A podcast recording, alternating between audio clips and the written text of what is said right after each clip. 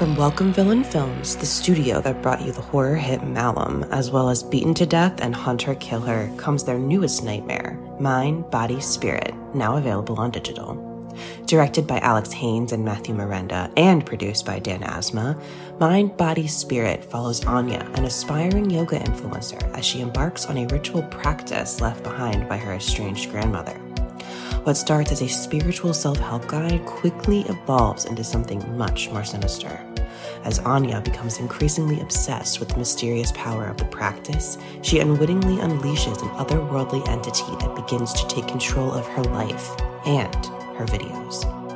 Now, Anya must race to unlock the truth before her descent into madness threatens to consume her mind, body, and spirit. During its festival tour with stops at Chattanooga Film Festival and the Unnamed Footage Festival, Mind, Body, Spirit garnered praise from critics who call it a found footage version of Hereditary and a knockout found footage horror movie for the live stream era. Experience the first ever yoga themed found footage horror film and don't miss the film viewers have called extremely frightening and upsetting.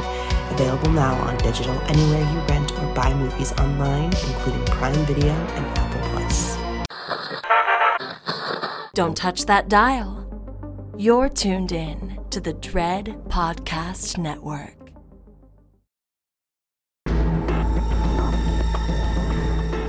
You are now listening to Postmortem with Mick Garris, where the most influential voices in horror cinema will spill their guts to the renowned horror director, writer, and producer. Now, here's your host, Mick Garris. From Nice Guy Productions world headquarters overlooking the glamorous San Fernando Valley, I'm Mick Garris, and this is Postmortem. One of the staples in the horror genre, in film, but especially in television, is the anthology. Perhaps the first horror anthology movie was the 1945 British film Dead of Night. But the 1970s produced a slew of them. Tales from the Crypt and Vault of Horror, based on the popular 1950s EC comic books, Asylum, Tales That Witness Madness, and The House That Dripped Blood, among many others. Of course, the 80s brought Creepshow, among many more others, and they've kept coming to the present and surely beyond. Television horror anthologies started in the 1950s with The Twilight Zone and One Step Beyond, but again continue unabated to this day. Consider The Hitchhiker, Freddy's Nightmares, Tales from the Crypt, Tales from the Dark Side, The Hammer House of Horror, Thriller, Room 104, American Horror Story, My Own Masters of Horror, and many, many others. The appeal is simple. Rather than following a long arc over the length of a series season, each episode, or season, as in the case of American Horror Story, is a self contained tale, a miniature movie that stands on its own. You don't need to see any other episodes to understand what's going on, learn a character's travails beyond the current tale being told. Each one has a beginning, a middle, and an end. I love the format and have been lucky enough to work on a lot of them. In fact, my first produced work as a screenwriter and second as a director was on Steven Spielberg's Amazing Stories back in the 80s. And before creating Masters of Horror, I directed episodes of Freddy's Nightmares and Tales from the Crypt. And most recently, I put together Nightmare Cinema around the same concept, originally conceived as a pilot for a series. A new story every week offers an exciting alternative to the narrative series, which, in the days since streaming took over how we consume our media, are now serialized rather than featuring standalone stories. Little movies every week. That's a platform that excites me. One man who's been a major driving force in anthology horror is Gilbert Adler, who, as a producer and as a writer, worked on The Hitchhiker, Freddy's Nightmares, Tales from the Crypt, and others. Writer producer A.L. Katz, I'll call him Alan here, partnered with Gil beginning with Freddy's Nightmares and throughout the run of Tales from the Crypt, but also wrote for the 90s version of The Outer Limits, among numerous other credits. We'll talk with both gents about their work in the seminal series of our horror loving lives after this. Where is your favorite ghost story set? An imposing stately home on a stormy night? A misty graveyard, a dank former asylum with dripping walls and abandoned doll heads everywhere? Or how about a bright, buzzing modern metropolis in the very near future? When an engineering disaster shakes a city to its core, supernatural phenomena plague those left behind, seemingly tormented souls from beyond the grave. Instead of spirit mediums and seances, a group of researchers uses the tools of scientific inquiry to search for the truth, all while the horror, danger, and death build to a terrifying crescendo. Welcome to Falling, a dark, creeping horror tale from the classic haunted house genre in a time and a place you've never seen before, and which News Limited said will leave readers on the edge of their seats. Read an excerpt or buy the epic tale for just a couple of bucks right now at falling.io. Falling.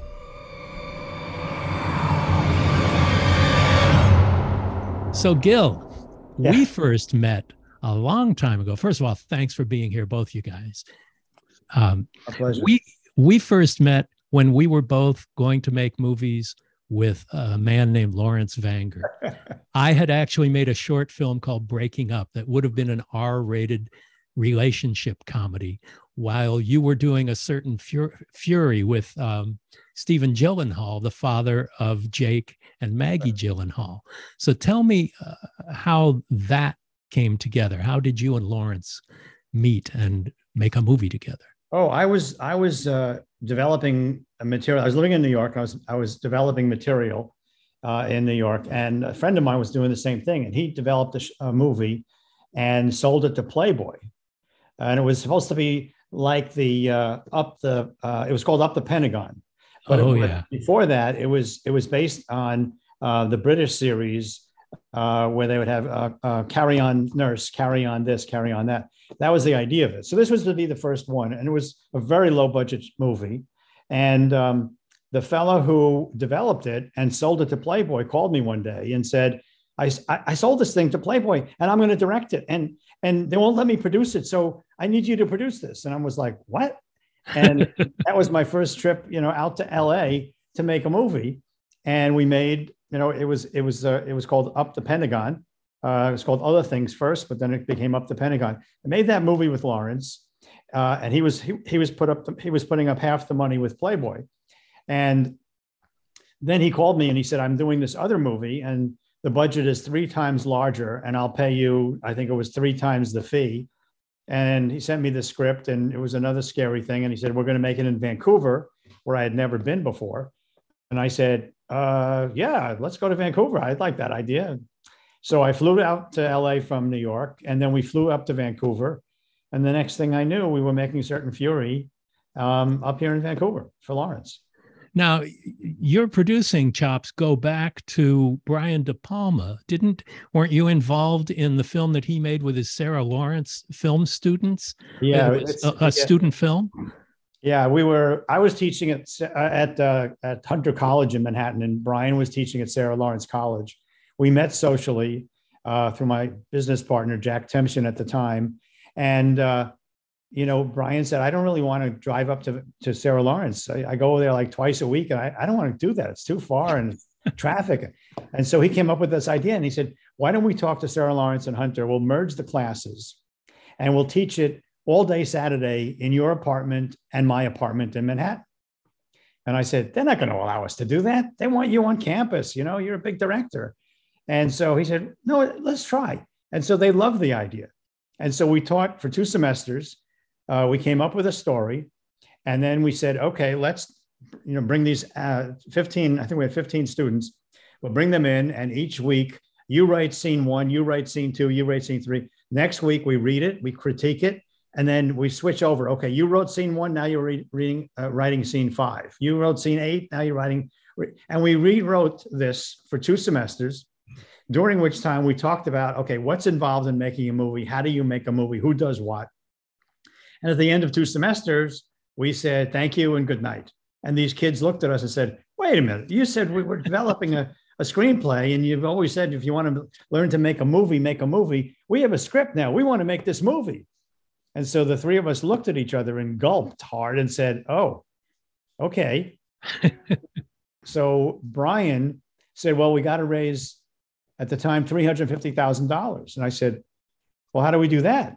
And he said, Well, I'll raise half, you would raise the other half.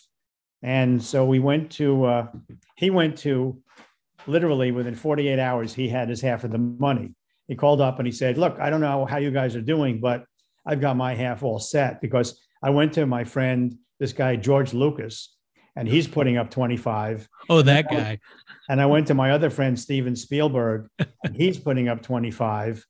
And then I just directed uh, The Fury with Kirk Douglas, and I told Kirk about it, and he's putting up 25. So I'm I'm almost, you know, I got most of my money raised already. And and we looked at each other, Jack Temchin and I, and went, oh. And so we scurried around Manhattan talking to accountants and lawyers, trying to convince them to give us the money. We finally raised our half of the money, and we were off making a movie with Brian De Palma. Amazing, and starring Kirk Douglas among others. Yeah, Kirk Douglas, Nancy Allen, Keith Gordon. Um, yeah, it was it was it was pretty amazing. I I lived on campus at Sarah Lawrence in the in, in my production office was where I lived with no air conditioning, and it was it was just you know it was just really painful. but you made a feature film that got a theatrical release. Yeah, and what, what really what was really quite funny was we we uh, we went to United Artists because Brian you know knew them very well, and they gave us a half a million dollar advance for domestic rights, and we went to a foreign company, and they gave us a half a million for foreign rights. So you were in so, profit quickly. So before we even finished the movie, we were in, way into profits and we distributed double the investment to our investors before we finished the movie. Nice. Our, my investors, I'll never forget this. Lawyers and accountants in New York called me one day and said, "What are you doing? Where, where did you get this money from? You, you can't give us this money." You, and we, I told them what happened, and they were like, "Well, and and the movie's not finished, and you're giving us double our money, and we're going to make more. You want to make another one?" and did said, you? We said no let's finish this one. Let's let's see what happens with this one. Don't don't they all work out that way? Yeah. So alan where did it start for you? What were the things that you watched or read that that inspired you to want to work in movies and television? Yeah when i was a kid growing up in baltimore in the uh, 60s early 70s on channel 13 they had a, a block in the in the weekend where they showed uh, marx brother movies wc fields movies. They shut down to cut down to an hour so you know badly truncated. But i've man i fell in love with with the marx brothers and wc fields and i wanted to do that. And so it was comedy that was the first magnet for you I I've always thought this was comedy. When I did Tales from the Crypt, to me that was black comedy. I I never yeah. thought for two seconds that it was horror. It was it was comedy. Comedy was was what was that was how I met Gil. Uh, I had written a comedy. Well, and tell me about how how that did begin. I had uh, it's funny the my whole focus to, to come out to LA. I, I had a high school friend named Carol Yumkas who came out to LA. She became a, an agent at William Morris. And I was, uh, I went to Vassar and after Vassar, I was, uh, you know, banging around in New York, not, not doing much of anything. And, and Carol said, Hey, you should try writing a screenplay. So I, I wrote one and sent it to her. She said, Hey, this is pretty good. You come out and meet and greet and you know I, I was so east coast centric. To me la i visited once before when i was 14 it was the stupidest place on the planet. Hey. It was the land of the avocado head. It was and i thought ah, okay all right i i, I flew out for a week. And uh, everyone was so nice. It was june of 1985 and and it was a very different place than it is today everyone was really lovely and, and the meetings were great. I, I, mean, people were blowing so much smoke up my ass. It was, I, I, had never experienced such, such an incredible feeling. Uh, on one of those meetings, I, I met Gil Adler. And uh, that's when, when that relationship began. My fourth day, God, uh, uh my agent took me to a premiere, uh, St. Elmo's Fire, mm-hmm. which was as intoxicating as as you can imagine. Uh, I had one morning off where I didn't have any meetings, and someone said, "Hey, you should take a drive through to through Topanga Canyon." And I went, "Okay," And this was you know, 1985. It was not anywhere near like it is today. And oh, from the when you get from the exit on, on the 101 and now you're heading through the hills, it's just it's so beautiful. You're within the city limits. And by the time I got to PCH, I had completely sold out. I, I was I was moving to LA. It was a fact of life. Screw New York. I I was now one of the land of the avocado of the land of the avocado head. And uh, hey, you're talking about my hometown, man. Yeah. Hey, this is I. I it's funny. I. I, a wandering Jew am I, and I've never felt I, I never felt at home any place really, and I've lived a whole bunch of places. LA is the first place I ever felt at home. And, wow. And so the two of you managed to hit it off creatively, and uh, you you became writing partners as well, right? Yeah, yeah, yeah, yeah. We we uh, we first Gil and uh, found a financial partner, and uh, we developed a, project that I had written called French Kiss. And while that was happening, Gil and I began to talk about a, a project that was near and dear to his heart, a, a very personal story that ultimately became uh, it, it's called Love and Linoleum, and it was uh, it was Gil's uh, his genesis story. nice, as it as it were, and uh, and that was our first first thing that we actually wrote together, and it was an inc- it was such an incredibly, I was it was a, it was a gorgeous creative experience. And uh, I mean, it, it continued for years and years. But Gil, you were in on the ground floor at HBO. One of their earliest original series was The Hitchhiker, which itself was a horror anthology series, which in another way broke ground, being another TV series shooting in Vancouver, which was not a common thing then, but became the norm for shooting so many, especially genre shows, including Masters of Horror, by the way. Yeah. The, so tell me about the the the development and and how the Hitchhiker came to be. Well, the Hitchhiker was a show that uh, that Lewis Chesler, who I knew from many years before, uh, through my uh, another business partner in New York. They went to Amherst together, and he came back and had this idea, and uh, had a partner, and they went and they sold it to HBO, and then uh, basically I, I knew Chris Albrecht quite well, who was running HBO at the time I would I would be this young kid coming out from New York, and I would have these meetings that were set up for me, and I would see if anybody would hire me or give me a job or even talk to me. And one of the few people that actually took the time and talked to me was Chris Albrecht. And so I developed a bit of a relationship with Chris. And and when they said they needed somebody to make the that project, uh, Chris said, "Well, why don't you guys talk to Gil Adler?" And Lewis Chesler said, "Gil Adler, I, have known him for 20 years. What, what, it, what, are you, what are you telling me about him?" Anyway, so the next thing I knew, I was on a plane up to Vancouver. And actually, I live now. I can almost look where the studio was. Hmm. And now the, the studio is gone and it's all condos. It was on a mountaintop overlooking Vancouver. It, it wow. was beautiful. It was just a beautiful studio. So you're full time in Vancouver now? Pretty much, yeah. Yeah but uh, so how did that come to be? I mean, it was one of the first series commitments that HBO made. They had made some feature films. Uh, mostly, they were a pay TV show that showed theatrical releases. Yeah, right. right. So, how did that come about? Uh, you mean the Hitchhiker? Yeah. You know, they pitched it, and Chris liked it, and the next thing I knew, I, I wasn't involved in that part of it I was brought in when they decided they wanted to make it and didn't really know what to do or how to make it. And then Chris said, Well, maybe you should talk to this guy. Well, that led to another anthology that you both worked on, Freddy's Nightmares, which I worked on as well. Right. Um, and a lot of uh, it was fun introducing you to a lot of directors who you ended up using, like Tobe Hooper and Tommy McLoughlin and Bill Malone. Malone, yeah. So, um, that came out of a successful series of feature films. Mm-hmm. And these were made not for a network, but for syndication on a very limited budget. They were shot in 16 millimeter um, and, and finished on video. So tell me how that came together and how that relationship between the two of you as writers and producers came together.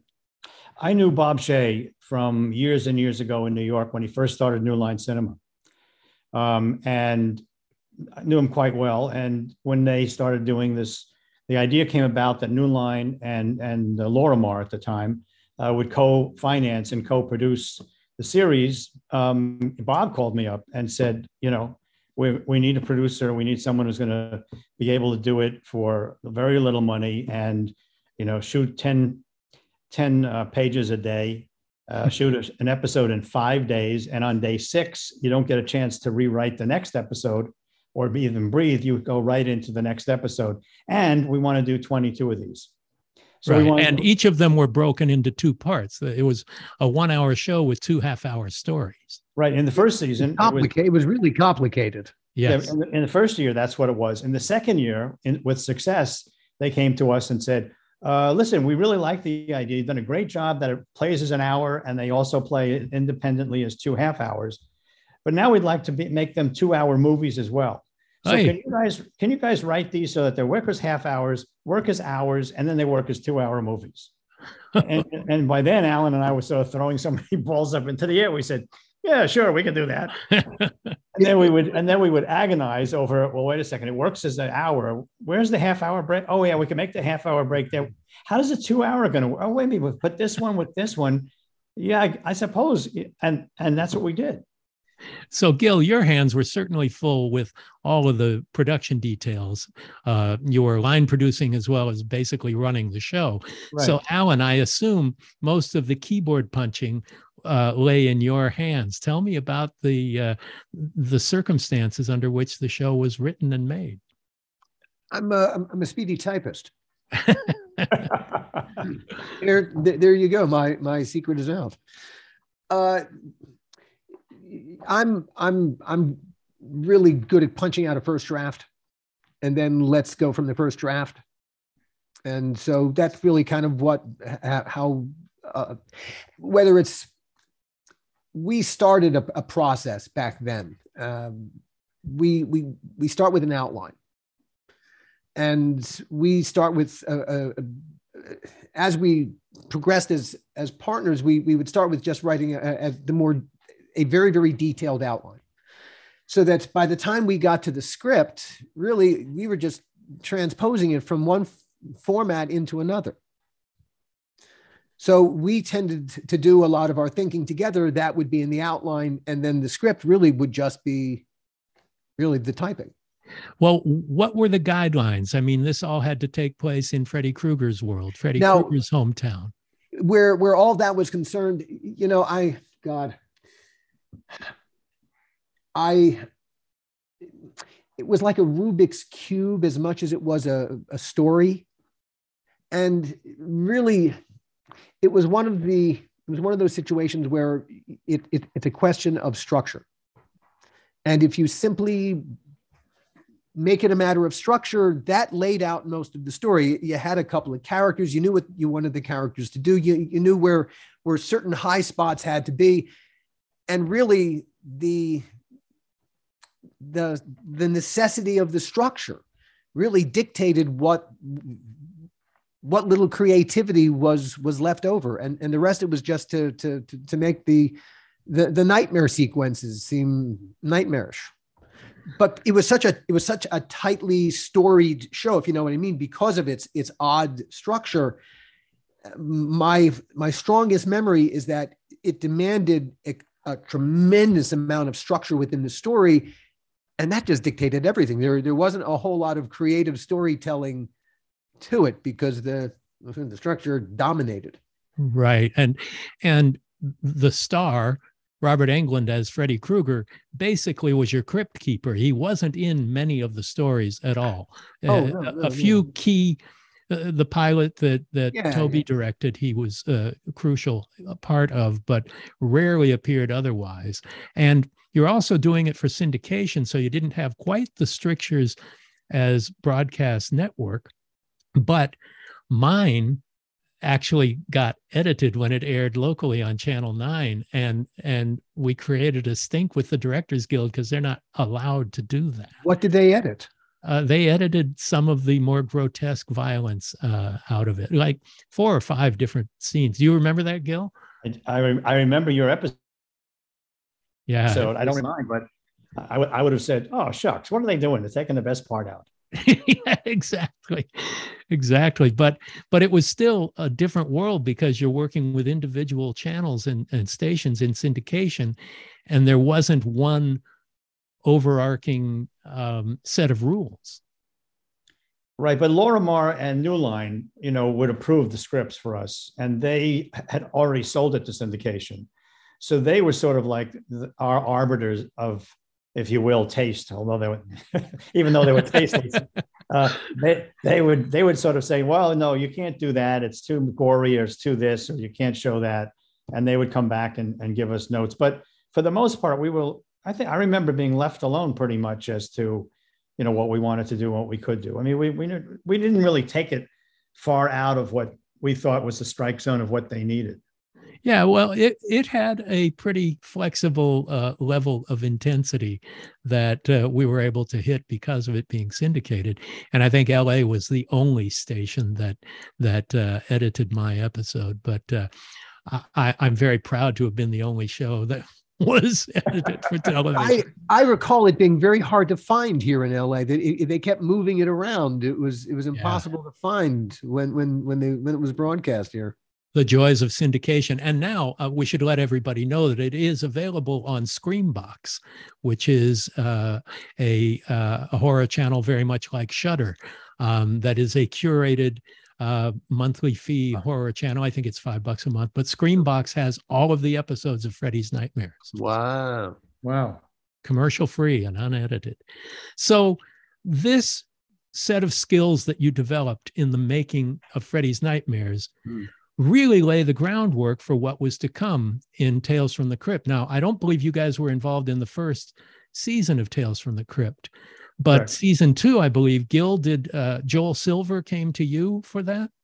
Well, kind of what happened was uh, Joel, uh, in, in, their inimitable way, the partners, I'll call them, um, went. Uh, so this is Bob Zemeckis and Walter Hill and Richard Donner and Joel and and David Giler and David Giler. I mean, it, it was really it, it, was what we would call an overage. You know, the the the Crypt partners never set up the original Tales from the Crypt like a TV series, right? And so they never had a deficit partner. And so when they spent a million dollars cash in the hold, the person who was you know, paying for it all was HBO. And and after going over budget, uh, they wouldn't pay the money to HBO, and Chris canceled the show. And they went to him, and and he said, "Well, I, if I ordered more shows, you'd have to make up the money in in the new shows, which was almost you know it was very punishing. And so you know Joel was you know I don't he was walking about it and and Chris called him and said, look, there's one guy that's worked for me before who's helped me out and has done a good job. You should meet with him. And if he's interested, then you know we can talk about. And so the next thing I knew, I got a call from Chris saying, "You you need to meet with Joel Silver and Dick Donner and Bob Zemeckis and Walter Hill and David Giler right away." And uh, so we went over for that meeting. And you know it, it, was kind of a funny meeting because you know joel in his inimitable way was pacing in his office. And he was saying to me these ha- these have to look like movies. They can't look like television. And you've got to shoot you know every five days. You got to shoot one. You can't go into the sixth day. Only five days. And i don't know how you're going to do it because you're going to have to shoot five pages a day every day day in and day out. impossible and you know, on on uh, Freddy's, we were shooting ten pages a day every day. Yep. I looked at him and I said, uh, "What do we do after lunch?" he said, "What?" And he got very mad at me. And then I told him the Freddy's story, and I said, "We were shooting ten pages a day every day, day in and day out for 22 episodes." And literally on the spot, he said, "Okay, well, then you should do this. You should do this. I'm going to make this happen for you." And and uh, but you you got to understand, it's got to look like a movie I'm going to fire you if it looks like television. And you've got to stay on the and make up this money, which we did. But you know, the the the the, the genius of that really was more Alan than me because Alan, when we got that mandate, you know, we wrote the shows to accommodate the time and the money that we had. Sure. And he was much more into making sure those, you know, those episodes were five days because our our collective response was not only do we have to feel we can shoot them in five days, but the directors who we bring in have to agree to that. Because if we say to a director, here's a five day uh, schedule for this episode, and, and the guy or gal says, oh no, we need six days or we need eight days. Guess what? Ain't going to be done in five days, which would mean rewriting to accommodate their requirements and also to bring it into a five, keep it into a five day situation. And that was the genius of the guy who you're looking at across over there, Mr. Katz. Well, thank you. But those things were very hard to, you know, get them to that place in that quick a time. Well, Alan, tell me about how that came to be because you had great makeup effects, special effects people. Your technical crew was really high end. It has definitely has a theatrical look. Um, and what were the marching orders and and what were the the restrictions that you put on yourself as you were coming up with these stories many of which were based on the comic book stories. The the arrangement we had with with bill gaines the, we had to use the title. We, we couldn't bring in original titles. They had we had to use the titles from the comics. And so in theory every episode was based on a comic book um on a comic story. And in essence we might take some some idea from it, some something from it, and then the rest was was was totally an invention. The great thing about Crypt was that they were little morality tales, absolutely drenched in irony, and right. so that was really the trick. It was it was starting with you know the little bit of of you know that leaping off point that the comics provided but but there was something else that that was very much part of what what was I think what Gil and I brought to it, which was the spirit of Bill Gaines. Right. And I grew up reading. I grew up reading that, you know, Tales from the Crypt when I was when I was a kid. I, I yeah, I had them in my bed, you know, scrunched at the bottom. Uh, I read Mad Magazine. I loved Mad Magazine. Bill Bill Gaines was a god, and so to be working on a show that in essence sprang from Bill Gaines's creative loins, as it were, it I felt incredibly connected to the material. And so I was my mandate was to be as faithful to be really as faithful to the thing that that brought me to the dance as I possibly could be. And yeah, we, well, went to, we, we went to Bill and we said to him, look, we're going to show you these scripts before we show them to the partners, before we show them to HBO. Yeah. And if you don't like them, we're going to change them.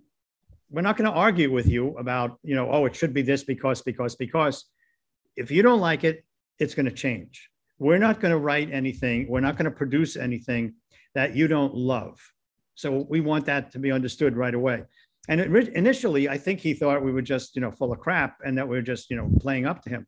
But when we actually started doing that and we would yeah. give him the scripts before yeah. anyone else, and yeah. he would call us up and he would say, Well, I think this, I think that. And eventually he got into the point where he was loving, you know, what we were doing and he really trusted us.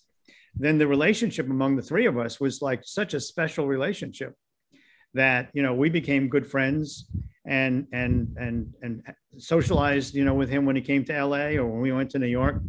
And it was just a it was such a delightful relationship that one day we were having lunch in Dick Donner's trailer with Joel uh, while he was shooting one of the Lethal movies. Uh, two. Bill Gaines. Two. And Bill Gaines was in town, and and uh, and Joel said, uh, "Listen, Bill, I'm going to fire these guys. We don't need them anymore. I'm going to just fire them. We'll get rid of them because I don't even know if you like what they're doing." And Bill Gaines actually stood up for us and he said, "Are you crazy? You sign these guys for life. Sign them to a contract for life. They ain't going anywhere, Bill Joel." So, was there a writer's room, or did you guys handle everything? It was we were pretty much we were the writers' room and Scott Nimerfro. Right. And right. Scott was was uh, Dick Donner's head of development, and Scott, I, I, think Scott really had been gunning for the job that I got. Yeah. And uh, Scott, after the first season, I, I it, it, occurred to me that Scott didn't need my input on on any Tales from the script wrote uh, script he ever wrote because he just got it as much, if not better than I did. And Scott's episodes are simply some of the best. And, and honestly, I, my, my, after that first season, I would say to Scott, however many you want, whatever you want to do, man, it's all yours. and really, great. truly, he, he, he delivered he, yeah, I mean, he didn't need someone touching his stuff. Yeah, it was great. Just like on Masters of Horror, we didn't have a writer's room. We had independent uh, people would come in and pitch stories, or uh, directors would come in with stories, or writers they'd worked with, or whatever. And I was kind of the writer's room. Yeah, you know, every, whenever we needed rewrites and things like that. Every other writer but Scott ultimately got rewritten by me because it's it had to it had to be our franchise. You know, right. it's an anthology, but it is drenched in franchise. Right. And you must take care of the franchise. I think that's that's the thing that that we especially brought that Gil and I brought to this party. And I think having worked on Freddy's and to a degree Gil having worked on on Hitchhiker, but Freddy's especially because it, it was such a strong franchise. Right.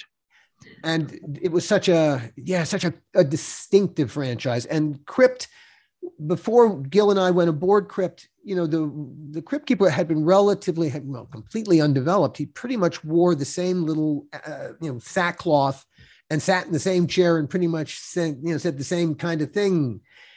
And one of the questions that I asked as Gil and I went aboard was, well, we need to do more with Crypt Keeper. Was was my attitude, and my question was, what does he do when he's not being the Crypt Keeper?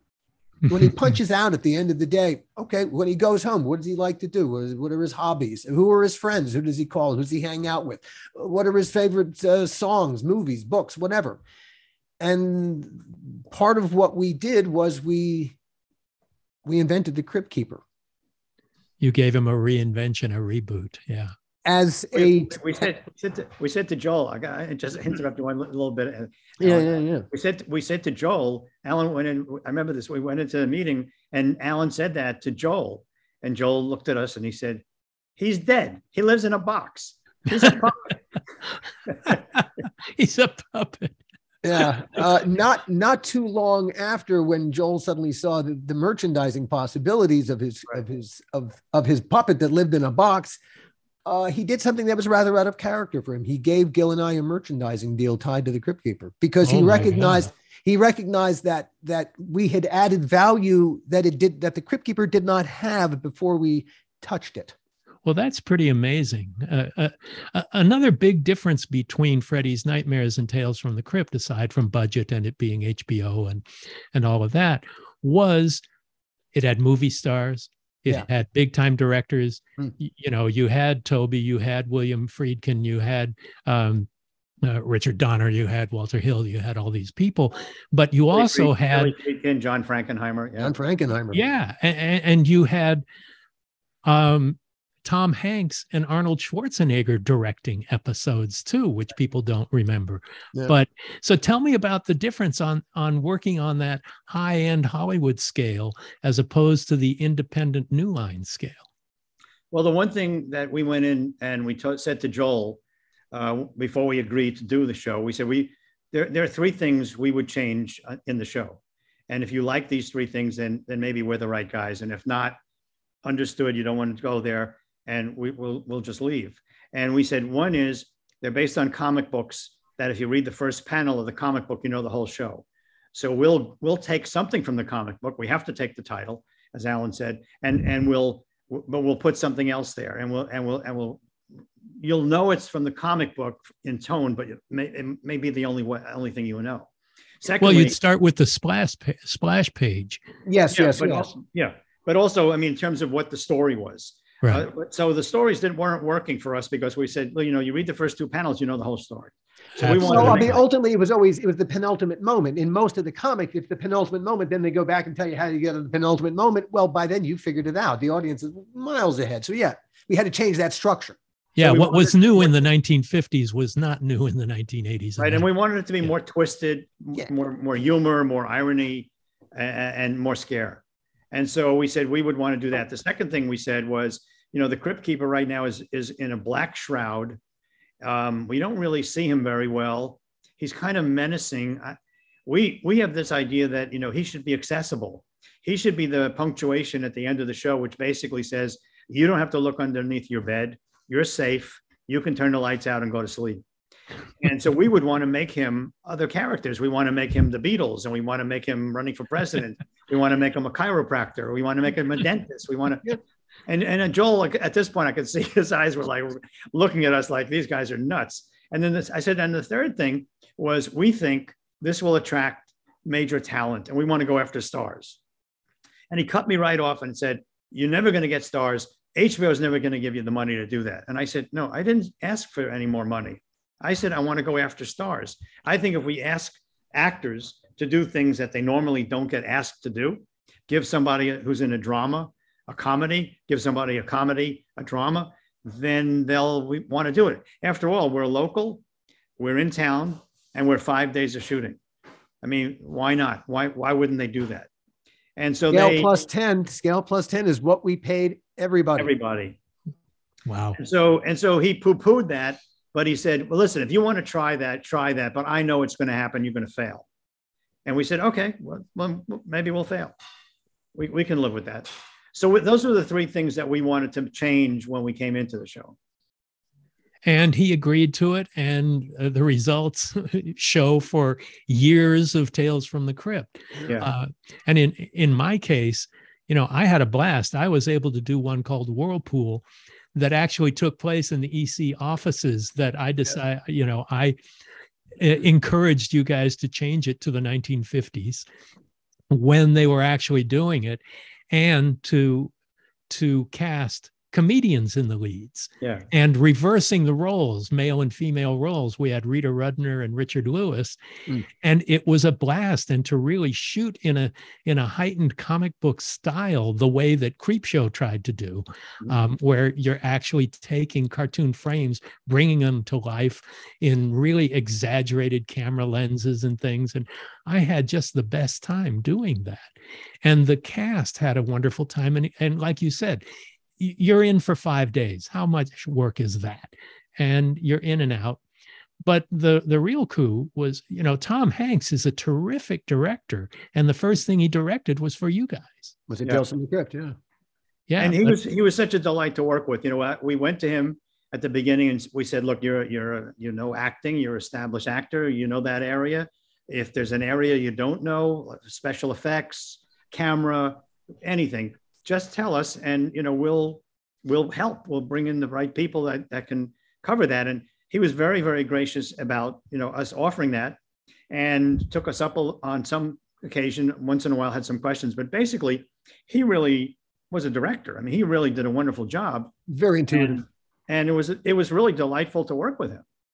A very talented director. That thing you do is terrific. Mm. Uh, you know, it, it, really has. I, I wish he would direct more. So, what are the episodes that you guys are most proud of having done? All the ones we produced. well, the first three were pretty good too. yeah, they were. They yeah, were. yeah, yeah.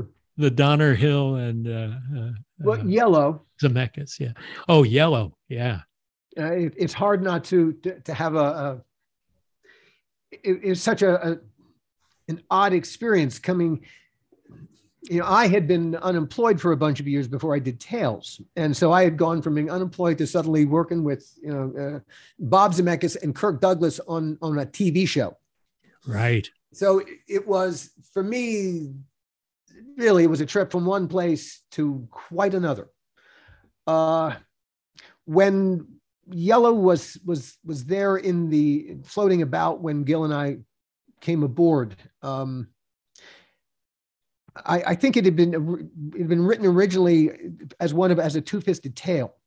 I think is what it might have been written as originally. Yeah, I thought that it was a pilot for a new series. It, it, it was it was it was part of that as well. Uh, but the problem was the the the original writers did not do a very good job, and Bob Bob Z's whole idea for for Yellow. Um, it's a World War One story, and he wanted to to do uh, to pay homage to one of his favorite films when he was at USC, uh, Paths of Glory, that stars right. the World War One movie starring Kirk Douglas. The, Kur- and, the Kubrick film. Yep, and he wanted yeah yeah yeah yeah, and, and he wanted to to he wanted it to to really to look and feel like like Paths of Glory, and he wanted Kirk. The problem was the script was just not good enough to to get Kirk And as the the guy in charge of doing all the rewrites, Bob turned to me and basically said, "You got to make this good so we can get Kirk." no pressure, no pressure. and uh, you know, really, the, the the problem was just making the father son relationship work, so it was believable. And and really, all all that we did was we invested in the characters, and voila, we we got Kirk. Right. And Bob was exquisitely gracious about that. He was he was really terrific. Um, uh, yeah, I was lucky enough to have him direct an episode that I had written on Amazing Stories. Oh, yeah, yeah, yeah. Wow. And it's, he did an amazing job with that. Just incredible. I mean, he was a magician as well as a filmmaker. Working with him is such a special experience. Um, the we also did the next episode that that that that he did. He uh, it's called You Murderer, and the whole you know, it, was usual, usual thing with Bob. We, we went up, we had lunch with Bob to talk about what his episode was going to be. And after lunch, he said, All right, guys, all I know is I'm going to do a subjective camera show from the point of view of a dead guy. That's it. Oh, and I want the dead guy to be played by Humphrey Bogart. How are we going to do this, guys? And that's the wonderful question that, that Bob Z always asks. How are we going to do this, guys? You know, Bob has an idea in the back of his mind how how he wants to, to problem solve this, but what he does is he throws it out to the entire room. Yeah. And you might have an answer that doesn't solve all the problems all the way, but you can't have a bad answer. Yeah, well, that's what I mean about him being a magician. He would come up with unsolvable, impossible visual ideas that you solved. Yes. Yeah, yeah, yeah, yeah, yeah. And and it, at some point in you know he, he had a shot in mind that it was it was an impossibility. How are we yeah. going to do it, guys? And you did it. And everyone gets invested. It, it's not. It wasn't his. It was ours. Yeah. Well, that was, the, that was the best part of working with Bob. I mean, it, it was. It, you could say anything. You didn't have to edit yourself before you said something, even though it might be ridiculous. And there's no way we could do that or, or even think about it you wouldn't feel stupid. You wouldn't feel stupid at all. And and he would he would listen to you and comment about it, and then discover together that this wasn't this wasn't an area where we should go. We should take it in a different direction. That's what made it so delightful because it, it was it was a process and it was a collaboration and and you could say anything when we shot the the uh, when we the first day of uh, of of rehearsal on on that episode that we did for Bob, his sub- subjective camera show. Uh, John Lithgow, Isabella Rossellini, uh, I forget who else is in it, but uh, it, we had to since it was subjective camera, we created a four wall set for Bob with you know, ceilings and and we gave Bob something that we never gave any other director. We gave him two days of rehearsal, and it wasn't. Oh, it helped to be the producer. it, it, it it sure did but it wasn't for the for the actors it was for the crew right. and the very first day he brought everybody onto the set everybody even craft services was was said hey come on on you know and so everyone's crowded onto the set the whole crew and Bob says, All right, guys, here's what I'm thinking. And he says, I think the shot's going to start down here, and this happens and that happens. And it goes over here and over here. And then, oh, yeah, then this has to happen over here and over here. And then I think he has to land over here. And he turned to the room and he said, How are we going to do this, guys? and everything you needed to know about how to be a great collaborator was right there on display for you. Lap it up. Well, Gil, what were the toughest ones to to bring to fruition? Uh, they were all pretty tough because of the time and the you know we, we had we had time issues, we had money issues, um, so they they all had that same thing. I mean, we I had one situation with you know Alan and I decided you know because Joel would say who, who who should who should we have direct an episode, and so we came up and we said well you know one of our favorites is Billy Friedkin. Mm, yeah. So Billy Friedkin, are you out of your mind? Billy Billy can't he can't put on his pants in five days, and and we said well you know we we really like him and he goes well you're responsible if you go over you're going to pay for it i'm going to take it out of your your fee and I and I and, and we looked at each other and we said, yeah, but we really like Billy. So we contacted Billy. We gave him a script, and we said, you know, it's five days. And he came back and he said, you know, I'd like to, I'd like to do it. And we looked at each other and we said, you know, I think before we commit to Billy, we better sit down with him and make sure he understands what he's getting himself into. So we met him at Hugo's, um, which was a famous place, you know, on, on, on Kings Road and Santa Monica Boulevard, where a lot of show people had breakfast. And I'll hmm. never forget, we met him and he's sitting across from us. And, and as we're talking, I'm getting more emotional about the show because I was very, you know, intensely involved with the show and, you know, cared so much and leaning closer to him and closer to him. And people said to him, said to me, you know, you just got to be careful because if he doesn't like what you're saying, he may punch you. And I was like, punch me? What do you mean punch me? And they weren't joking. like right in the nose, he might punch you. And I was like, get out of here. He's not going to punch me. I'll kill him. anyway, I'm getting closer to him and closer to him. And I'm saying, we do them in five days. Everybody does them in five days. We write them for five days. If, if you don't think it can be done in five days, either don't do the show or we're going to rewrite it. You have to agree five days. And he looks at me and he says, do you have any idea who you're talking to? and now I'm feeling, okay, here comes the punch in the nose. and he and I go, well, and I'm sort of backtracking now. I go, uh, well, Billy, I, I, I, I, and he goes, listen, I love your passion. I love the way you're talking about that show, and I'm going to do this show, and I'm going to do it in five days. And I went, oh, um, and, and you're on. We want you to do it. Not the experience they had on Twilight Zone. No, um, and we became quite good friends after that. In fact, he asked me to do make a movie that he was going to make at Paramount, and unfortunately, I was working at Warner Brothers at the time, and I couldn't I couldn't figure it out. But I was very very honored and, and pleased that he even thought of me, you know, and called me to produce it. Um, but I'll never forget. I went to I went to a meeting at Paramount, and the first thing they said to me when I sat down was, "So what do you have on Billy Friedkin that he's insisting you produce this movie?" and I said, "I think I'm maybe because I'm honest with him." yes, there's a rarity. Yeah. Well, the success of Tales from the Crypt led to the feature films, so which was hugely important and also perhaps the greatest downfall and we'll get into that. But the the first one ernest dickerson did an amazing job uh, with demon knight starring jada pinkett. I remember visiting the set and seeing jada covered in blood and and it was it, it was a blast to visit that set. Um, Bordello of Blood. Alan, you've put together a terrific podcast called How Not to Make a Movie The Making of Bordello of Blood. And everybody should listen to it. So, give us a taste of how not to make a movie. Um, and Gil, you were the director on Bordello of Blood. yes. First of all, how did that come to be? And what was the mountain that you had to climb that never allowed you to reach its peak? Well, first of all, we weren't going to make a movie called Bordello of Blood. We had a script that we really liked, and everyone did like. The producers liked, Universal liked, and we were down in New Orleans scouring locations and looking. We had we had a production designer, we had a production manager. We Universal had, had signed off on this second movie called Dead Easy. We yeah. we we weren't there for our health. We we were we Greg Melton was there for months. But there was a star fucking quality to Universal and the script that they wanted. Well, right something else happened while we were in, in the background. A, a, little company called DreamWorks came into being.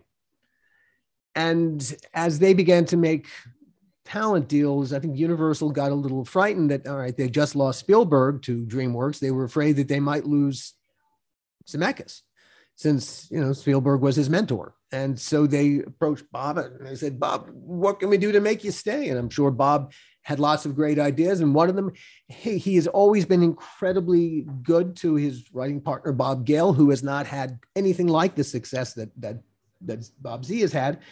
And so he said, hey, you know, uh, you could buy the first script that Gale and I ever wrote when we were at USC. It's a thing called Bordello of Blood. Just you know, buy that. And so as part of the deal to keep Bob happy, they spent half a million dollars buying that script. At, no one had any thought of, of, of them making it. This was a, a, a make a make your star happy deal.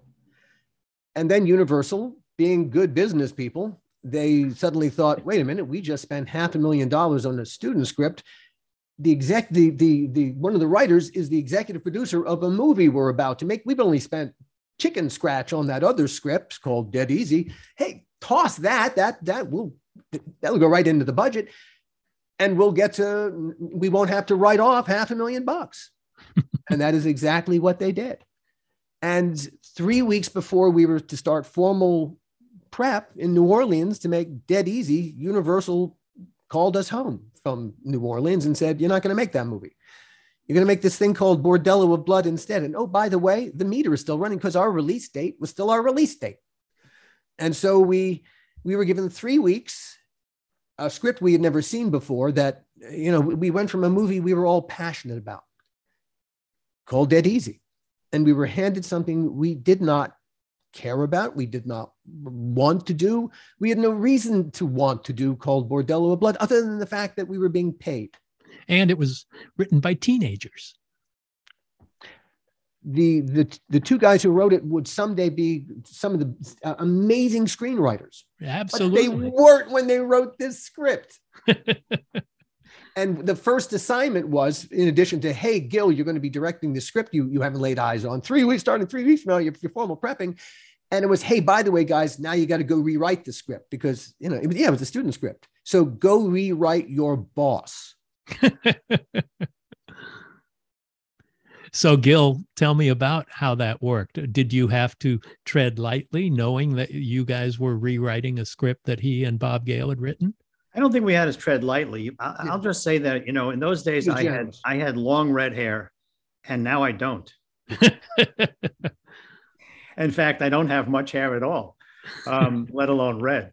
Um, you know, it, it, was, you know, it, I had an opportunity to say no. I had, there wasn't a point where I could have, in my heart of hearts, I could have said, I'm not going to do this. But I had done that with Demon Knight. They wanted me to do Demon Knight as the first one. And, and I said, mm, I think there's a better script out there that I would rather wait for. And so I turned down Demon Knight. And now, if I turned down this one, I was afraid they would just say, well, he's never really going to direct anything. So let's go away from him. Um, and, and the reason they wanted us to do it, I think, is because they really liked our writing and directing on the Tales from the Crypt that we did, the episodes. Hmm. And so yeah. there was interest in us, you know, doing that. And they thought maybe, maybe, you know, it would work. But, you know, it just was one you got to give us more than three, but you got to give us more than three weeks. Yeah. Mm-hmm. I mean, may, maybe it could have been if we had had six months to really to, to you know deconstruct the script and and and Bob honestly didn't care. That was that wasn't why he made that deal. Right. That that had nothing to him. It was take everything away. You know, you know the the premise was kind of Tales from the Crypt ish. Yes, the boobs and blood uh, elements yeah, were yeah, certainly yeah, you know, rife in Tales from the Crypt. It, it wasn't off brand, but you know, it takes time to turn something into brand. Right. And we never had the time to do that because the, the reason that we made the decision to make it was was completely inorganic. And then because you know there was always a, a, a war going on between Joel and the IA, you know, uh, sometimes Joel was winning, and sometimes the IA was, the was IA winning. being the film uh, unions. Yeah, the union that, that represented our, our, crew, and uh, Joel was pissed off at the at the union for having struck uh, a TV movie we did for Fox called uh, uh, uh, the, the, Weird World, and so he said, you know, I'm, I'm going to do this movie in Los Angeles. I'm going to take it to Vancouver, and so mm. simply to take it away from Los Angeles is why we went to Vancouver. Oh, geez. We did not go to Vancouver because there was something in Vancouver that we wanted to shoot, or we even had to shoot in Vancouver. We did not. And because, you know, our schedule was our schedule and hey, three weeks was three weeks, we went in July to Vancouver and we were making a horror movie. Right. And one of the things that horror movies rely on is night. and one of the things you don't get a whole lot of that far north in July is night. Yes, as Gil can attest to right this minute. Yeah.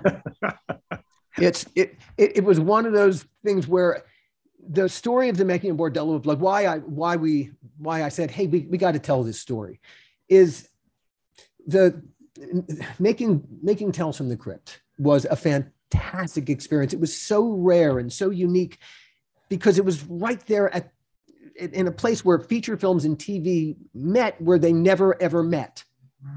And so we were making a a little a half hour feature film every week with feature talent. Yeah. And we were doing it under incredible pressure, but it, it was it was like a chrysalis and uh, i don't know just tremendous great work came out of everybody it was it was an incredibly rewarding creative experience doing tales from the crypt and getting the two feature films was felt like reward for you know for for for for taking that franchise and really making it shine brighter than, than it was shining when, when we did it.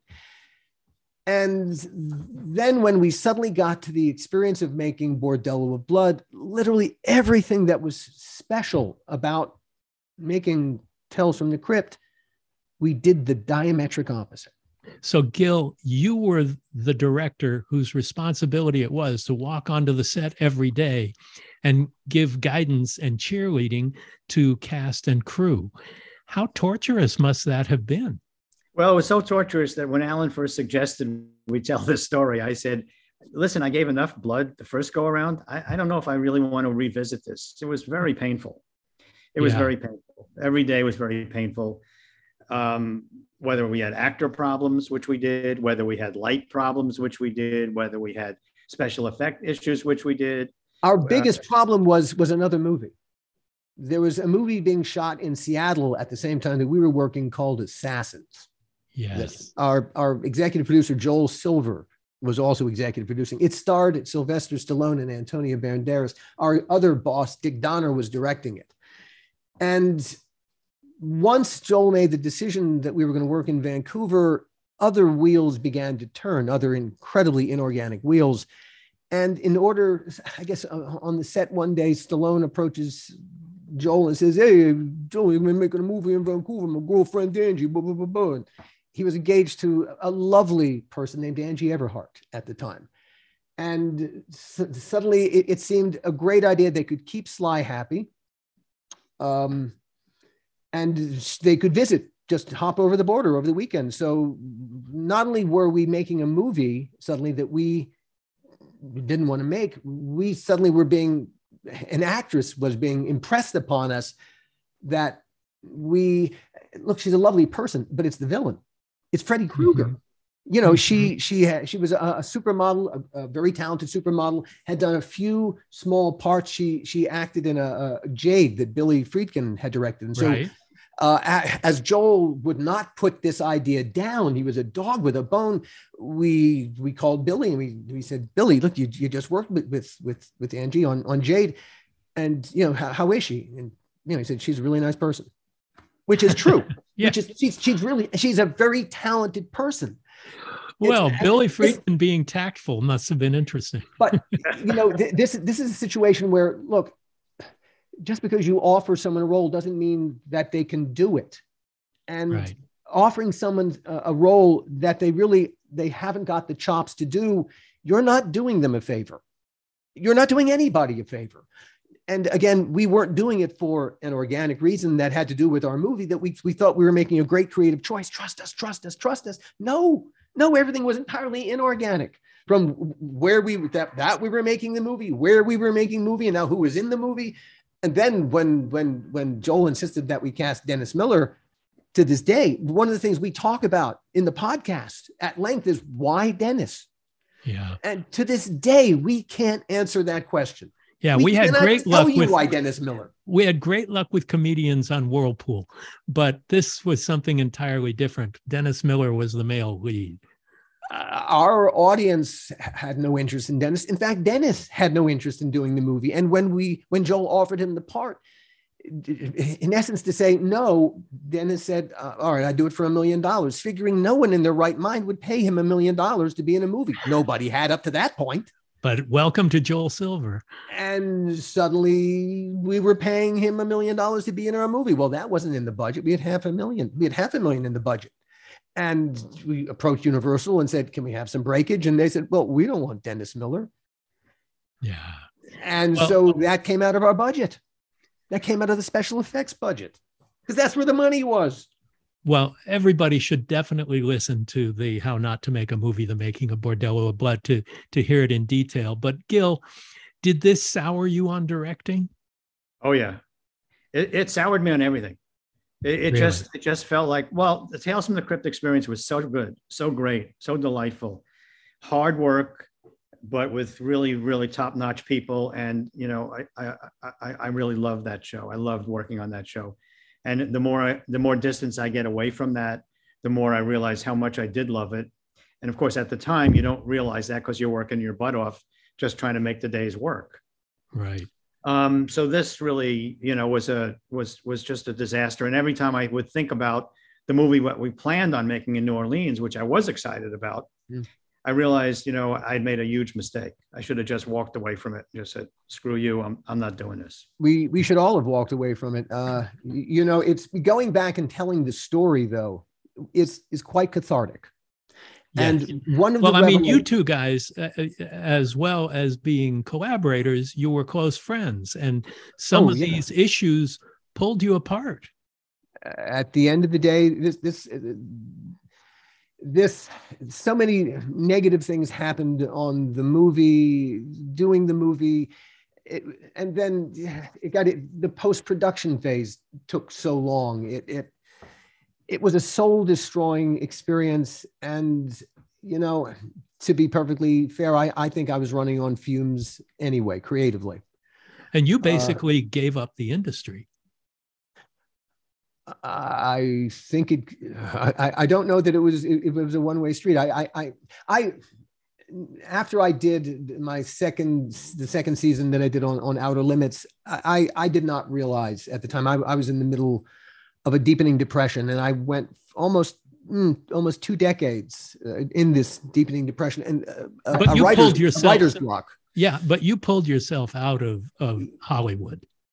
I you know, it was strange because I, I lived, I lived here, and yeah. Uh, so many of the people that I knew were in the business, and and yet I was estranged from it. It was this, it was the oddest experience because this is who I am. This is yeah. what I do. I'm, I'm, and yes, I was a dad, and I, I did other things to make a living. Uh, but it was always strange because it's like I grew up with in a community of people who, yeah, I'd say, yeah, I used to make this TV show called Tales from the Crypt, but no one knew me as that. They mm-hmm. knew me as a dad who coached their their kid in basketball games and soccer games and ultimate frisbee games. Yeah. And one of the strangest ironies of of being in the wilderness here in Los Angeles, and and literally, it, it, I, I I couldn't have gotten a job anyway. I, I was in such a deep writer's block, I could not do it. I, I really thought I was out of stories. I, I, I couldn't do it. But I'm, I'm coaching, uh, among other things, in Silver Lake. I'm, I'm coaching uh, uh, Ultimate Frisbee. And Ultimate's a really cool game. If, if you don't know it, it's uh, it's like uh, it's like football to a degree, but you're using a frisbee, and there's a lot of running. It's it there's no no officiating. It's a self officiating game. There are a couple of rules uh, and uh, among the people that I coached, because it's Silver Lake, were Billie Eilish and uh, and her brother uh, Finneas. Uh, one day there was a, a, rule discrepancy, and so I had to go look up one of the rules, and I bumped into something that just it, it horrified me. When I bumped into it, it was who the, the, name of the guy who invented ultimate frisbee. It was Joel Silver. Ah, Joel Silver invented ultimate frisbee. Oh boy! Is, the was, same Joel Silver? Yeah. It's the same Joel Silver invented ultimate frisbee. Oh my God. Well, and but it, you, it was, you have gotten back, you, you've gotten back to writing and oh, yes, coming yes, up with yes, stories and doing all that. Gil, yeah. you you kept producing and keep producing, yeah. but not so much writing and directing. That uh, was the Bordello experience. The the reason that you you didn't pursue that end of it so much anymore? Yeah, most of that really what came out of that. But then, you know, you you sort of go where the where the where the where the money is and where people want to work with you, and they really want to work with me as a producer. And so I I started working a lot at Warner Brothers and got bigger and bigger pictures and and and yeah, you're doing the Superman returns and doing Superman returns did Constantine with Keanu Reeves. You, you were their tentpole producer, but you know that you you were the guy who did all their tentpole movies. Right. You know, and then I did Valkyrie with uh, Tom Cruise.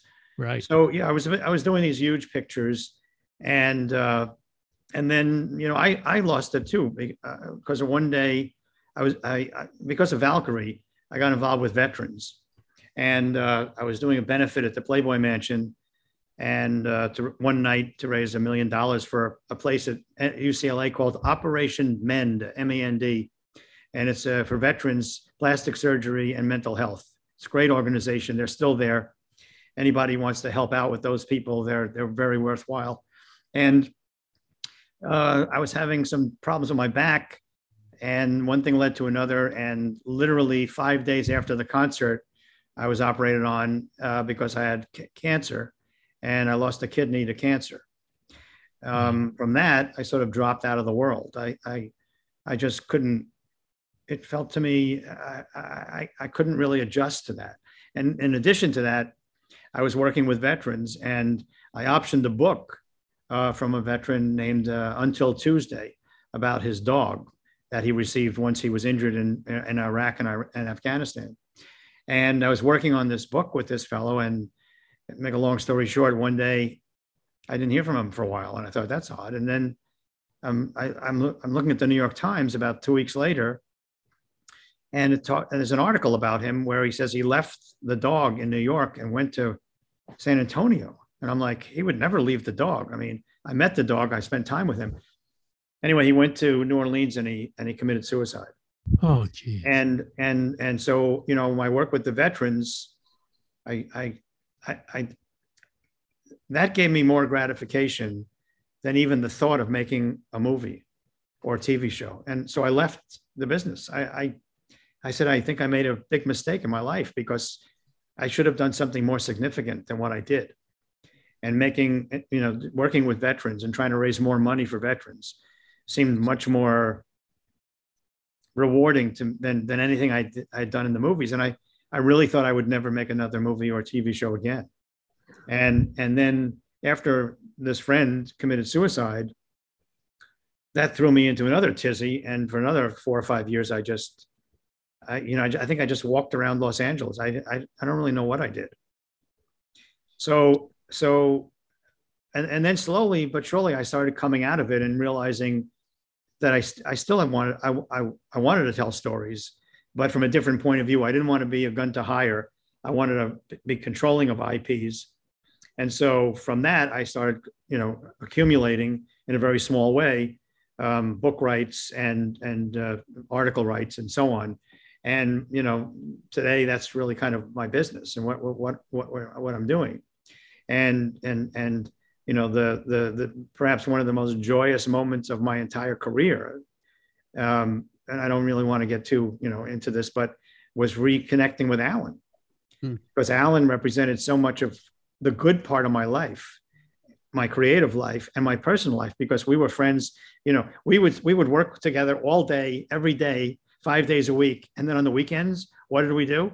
We would have dinner with our wives or we'd go here or, or we go there you know and, and it was like it was like that wasn't work there was yeah. i was spending time with somebody who i really wanted to spend time with hmm. well, so, it's a it's a great happy ending, you know, and you've been able to have both. You made films and television that have made a lasting impact that matter to people and you were able to do your work with the veterans and and be able to fulfill two sides of of your psychic needs I, I suppose in retrospect i could i could you could say that it, it, going through it you don't feel that way at all you just feel yeah. lost you know you just feel like what did i make i i, I did this all wrong I, I did this all wrong so you both went through severe depression about uh, about where your work led you.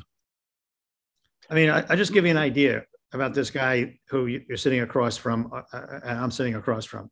I I have cancer, and I'm operated on, and we hadn't spoken in for years.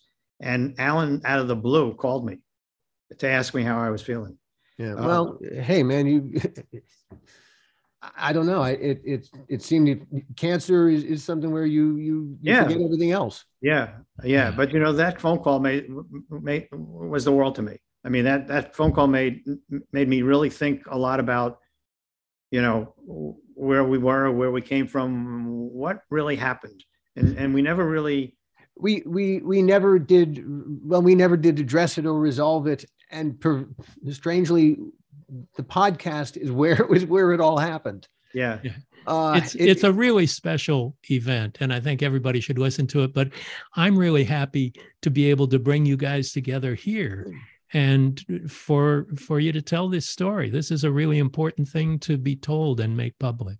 Yeah, I, I and I, I there's just one more thing I want to say about the podcast. It, it it was it's odd how it was not the intention that the podcast would restart a relationship with Gil, which it has, a creative relationship too. We're we're working on projects now.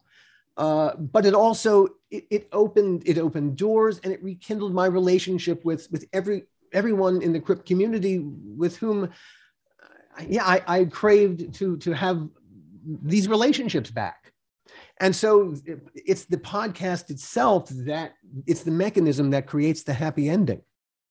And there is a happy ending.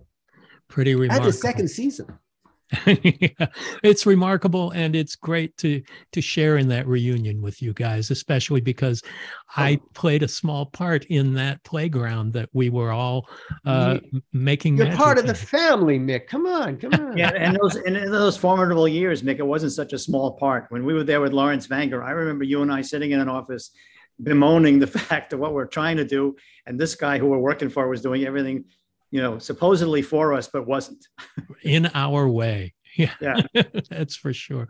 Well, guys, thank you so much for joining us and for opening up and telling your story and telling all of those stories you have over the years and hopefully more to come soon. Thanks very much. Thanks for having us, Mick. A real pleasure and uh, look forward to talking to you soon, man. Always. All right. Take care, guys. Thank, thanks. Thank you very much. Thank you for listening to Postmortem with Mick Garris. Download new episodes every Wednesday and subscribe on Apple Podcasts, Spotify, or your favorite podcast app.